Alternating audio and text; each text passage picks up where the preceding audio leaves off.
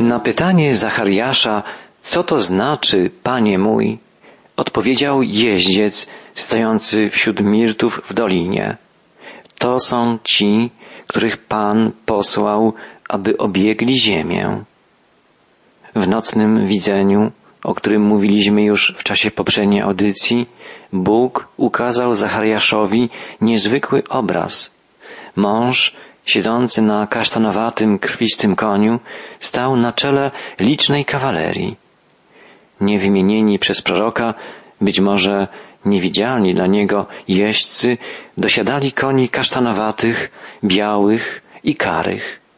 Jeździec stojący na czele wyjaśnił prorokowi, że ci, którymi dowodzi, zostali wysłani, aby obiec ziemię, by dokonać przeglądu sytuacji, jaka panuje na całym świecie. Mówiliśmy już dość sporo o znaczeniu symboli zawartych w tej wizji.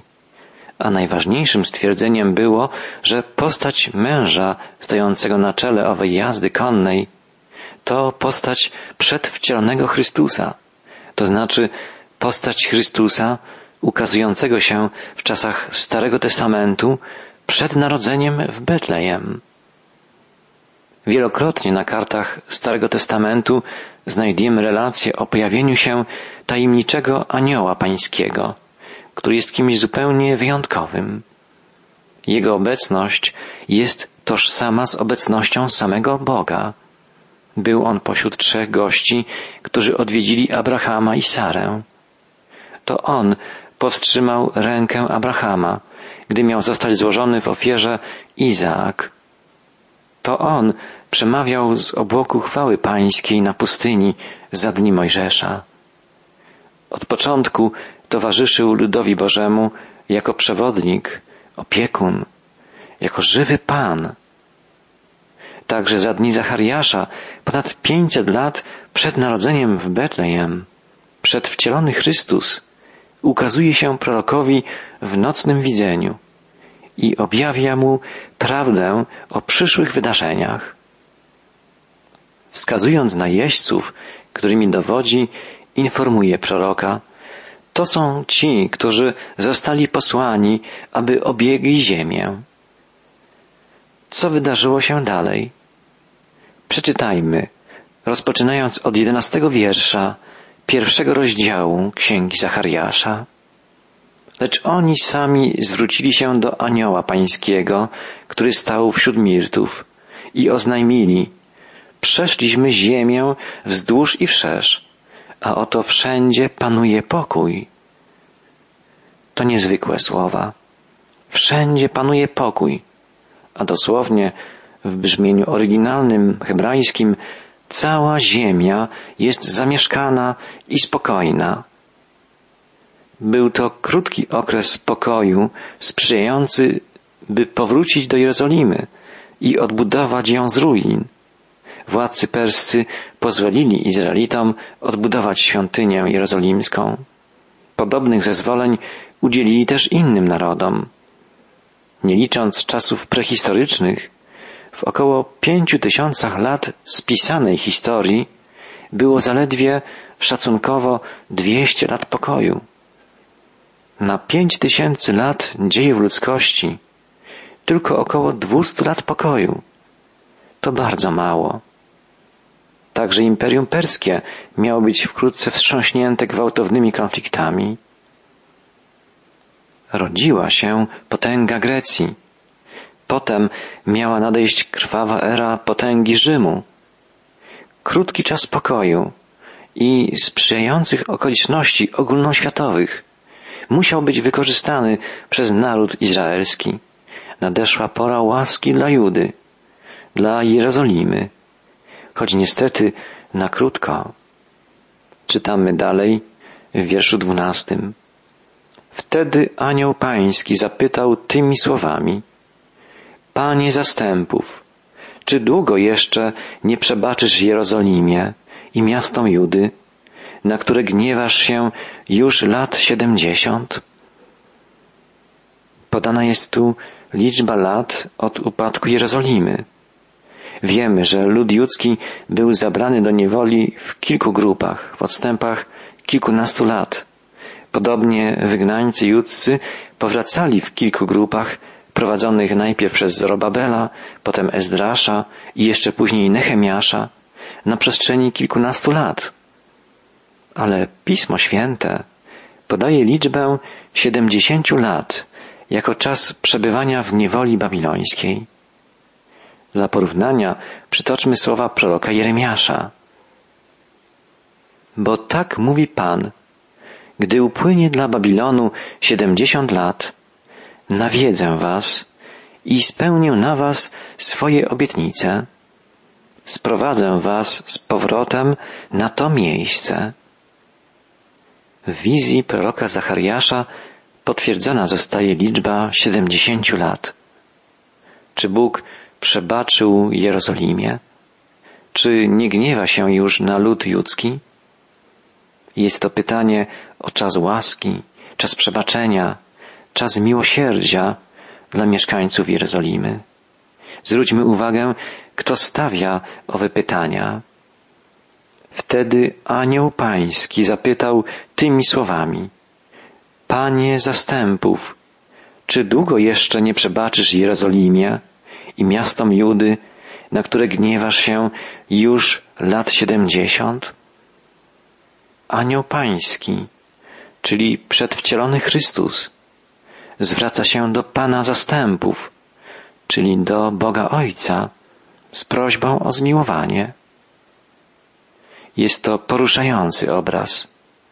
Prawdziwe zmiłowanie, prawdziwe przebaczenie, prawdziwy pokój i prawdziwe błogosławieństwo będą możliwe dopiero wtedy, gdy Chrystus złoży w ofierze siebie samego, żeby dokonać przebłagania za grzechy całej ludzkości. Taki był odwieczny plan Boga Ojca i Syn Boży, Mesjasz, Zbawiciel, zaakceptował ten plan, okazał posłuszeństwo Ojcu i przyszedł, gdy wypełnił się czas, żeby wykonać zupełnie dobrowolnie wolę Ojca. Przypomnijmy, Jezus, modląc się na krótko przed swoją śmiercią, rzekł, Ojcze, nadeszła godzina, uwielbij Syna swego, aby Syn uwielbił Ciebie. Jak Mu dałeś władzę nad wszelkim ciałem, aby dał żywot wieczny tym wszystkim, których Mu dałeś, ja uwielbiłem Cię na ziemi, dokonałem dzieła, które mi zleciłeś, aby mnie wykonał. A teraz Ty mnie uwielbi, Ojcze, u siebie samego, tą chwałą, którą miałem u Ciebie, zanim świat powstał. Nie było łatwo opuścić chwałę nieba i pójść na pohańbienie, na śmierć. Ale Jezus uczynił to. Dlaczego? Z miłości. Z miłości do Ciebie i do mnie. Dlaczego Ojciec posłał na ziemię Jezusa? Z miłości.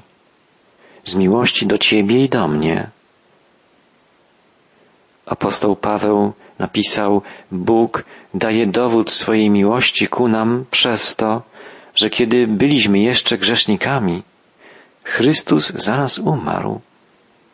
On, chociaż był w postaci Bożej, wyparł się samego siebie, przyjął postać sługi i stał się podobny ludziom, a okazawszy się z postawy człowiekiem, uniżył samego siebie i był posłuszny aż do śmierci, i to do śmierci krzyżowej.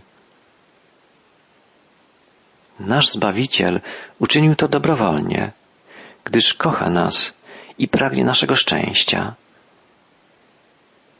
Wróćmy do wizji proroka Zachariasza. Świadczy on dalej. Czytam wiersz trzynasty.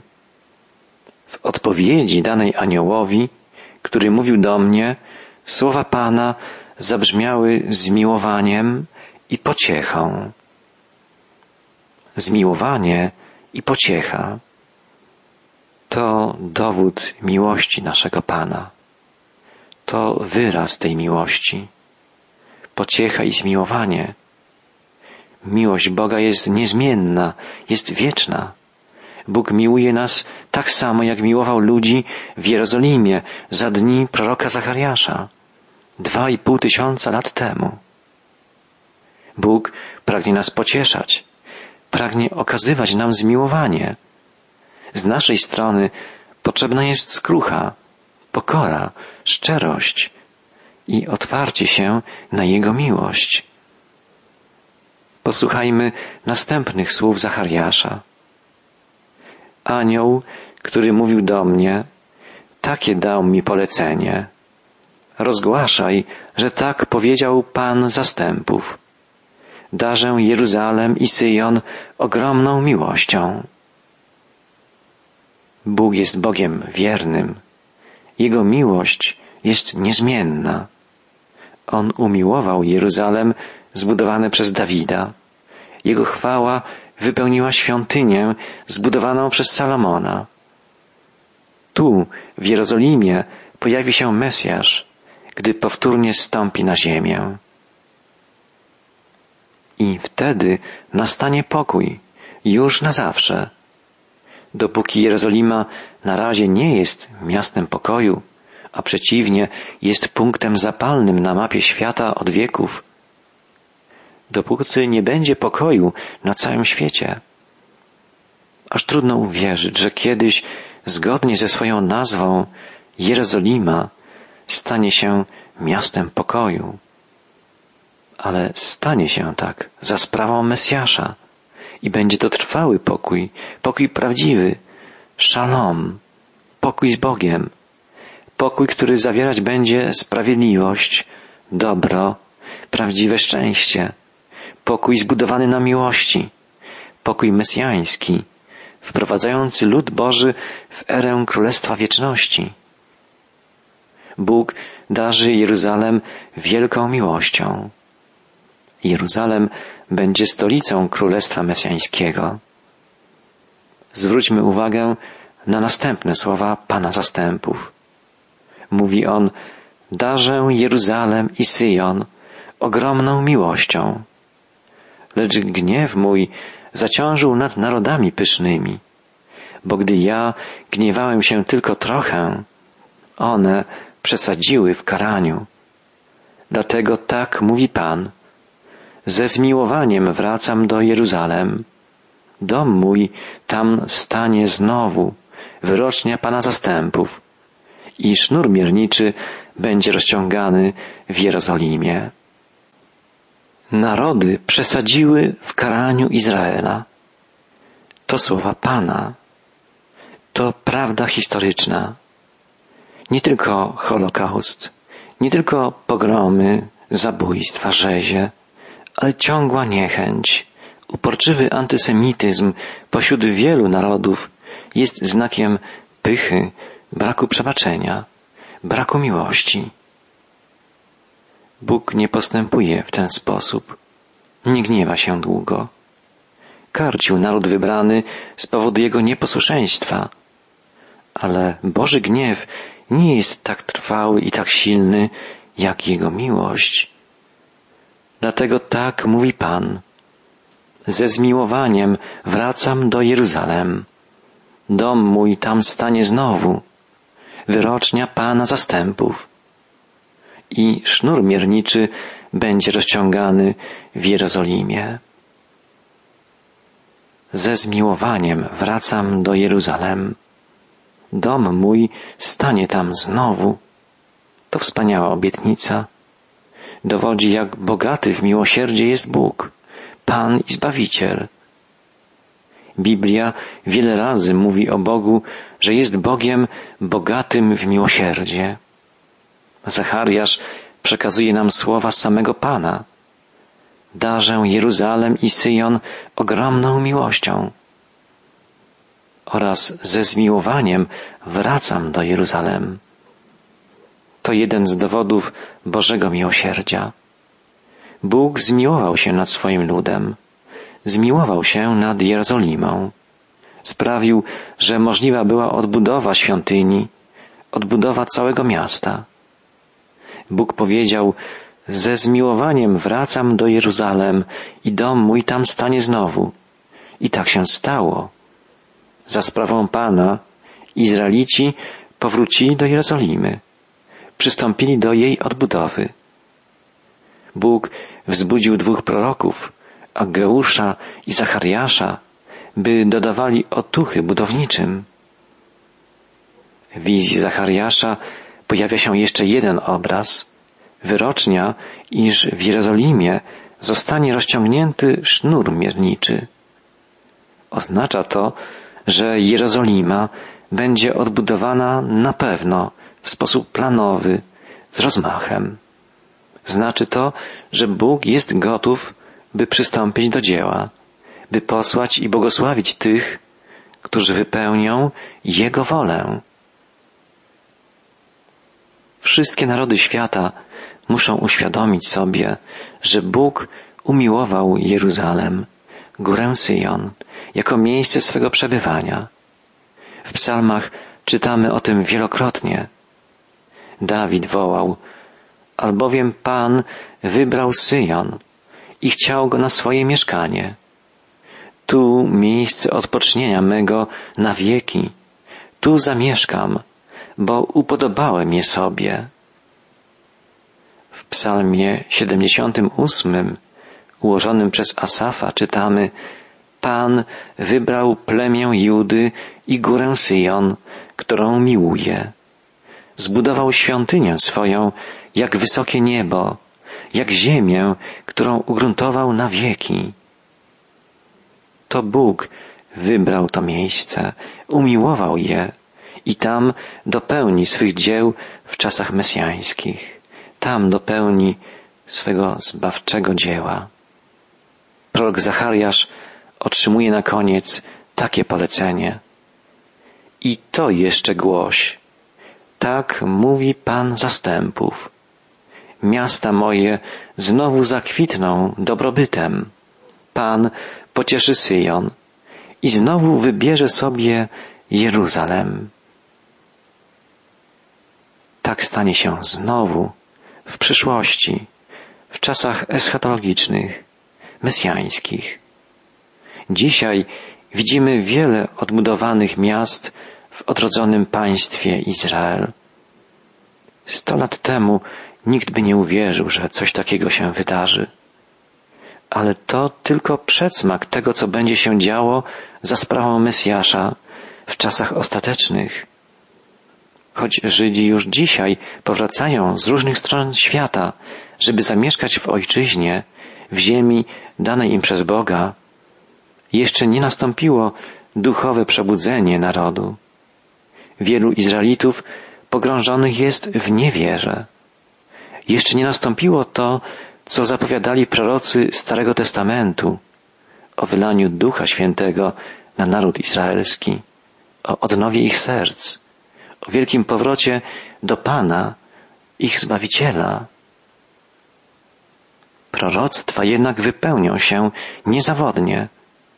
Przed nastaniem ery mesjańskiej, ery pokoju, będzie miał miejsce okres wielkiego ucisku, okres przezwyciężania wszelkiego zła. Tak o tym pisze dr Daniel Juster w książce Powrót do korzeni. Kiedy spojrzymy w przeszłość, widzimy historię pełną wojen, okrucieństwa i niesprawiedliwości. I choć nasza cywilizacja osiągnęła poziom napawający dumą, to jednak warto pamiętać, że jeden z najbardziej cywilizowanych narodów wydał Adolfa Hitlera. Gniew narodów często obracał się i obraca się nadal przeciwko Żydom, mimo że byli i są rozproszeni po całym świecie.